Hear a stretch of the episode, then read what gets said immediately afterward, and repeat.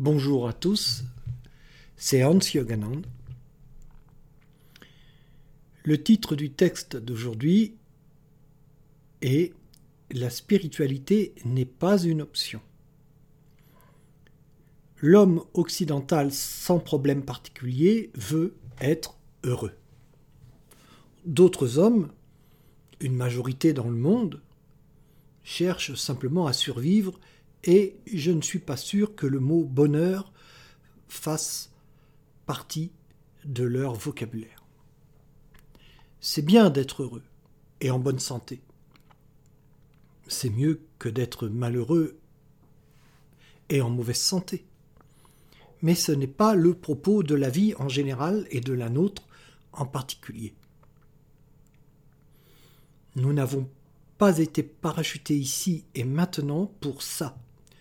Ceci dit, s'il est possible d'être heureux, ce n'est pas interdit. Certains se préoccupent de spiritualité. Il faut bien admettre que ce n'est pas le cas de la majorité des gens, toujours occidentaux sans problème particulier. Une très forte majorité de ces gens se préoccupe de son bien-être, de son bonheur, de ses droits, de son épanouissement, et fait tout pour éviter de penser à la mort. Il en est qui ont une religion, qui la pratiquent, plus ou moins. Mais une religion n'est pas une spiritualité.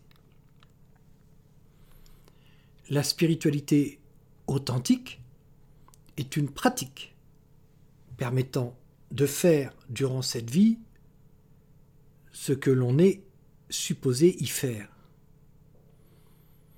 Qu'est-on supposé faire durant cette vie? Apprendre à mourir. La mort n'est pas l'anéantissement, mais un passage. Un passage pour où?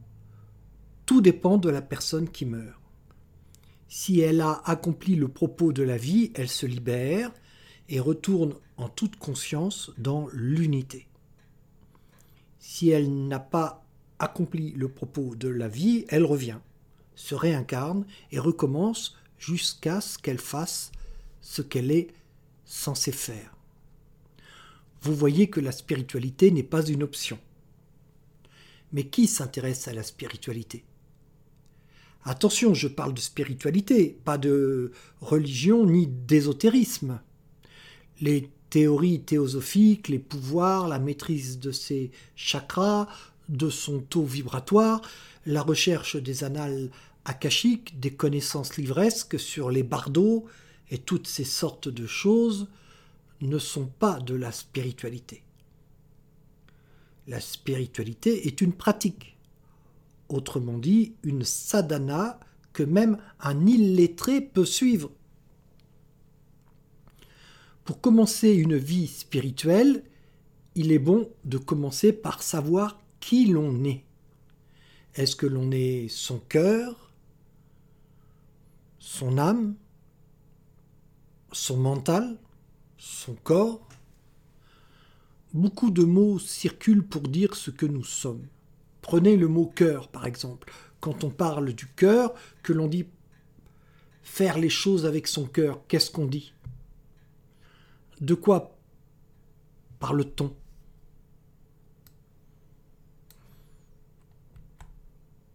Ou croire de toute son âme. L'âme et le cœur sont des choses différentes. Mais pourquoi dit-on mon cœur? Mon âme. De qui parlons-nous?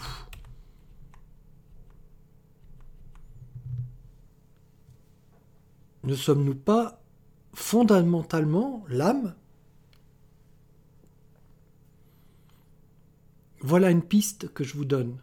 Commencez par éclaircir tous ces points avant que d'envisager de vivre une spiritualité authentique. Qui va suivre une sadhana? Le cœur L'âme Le mental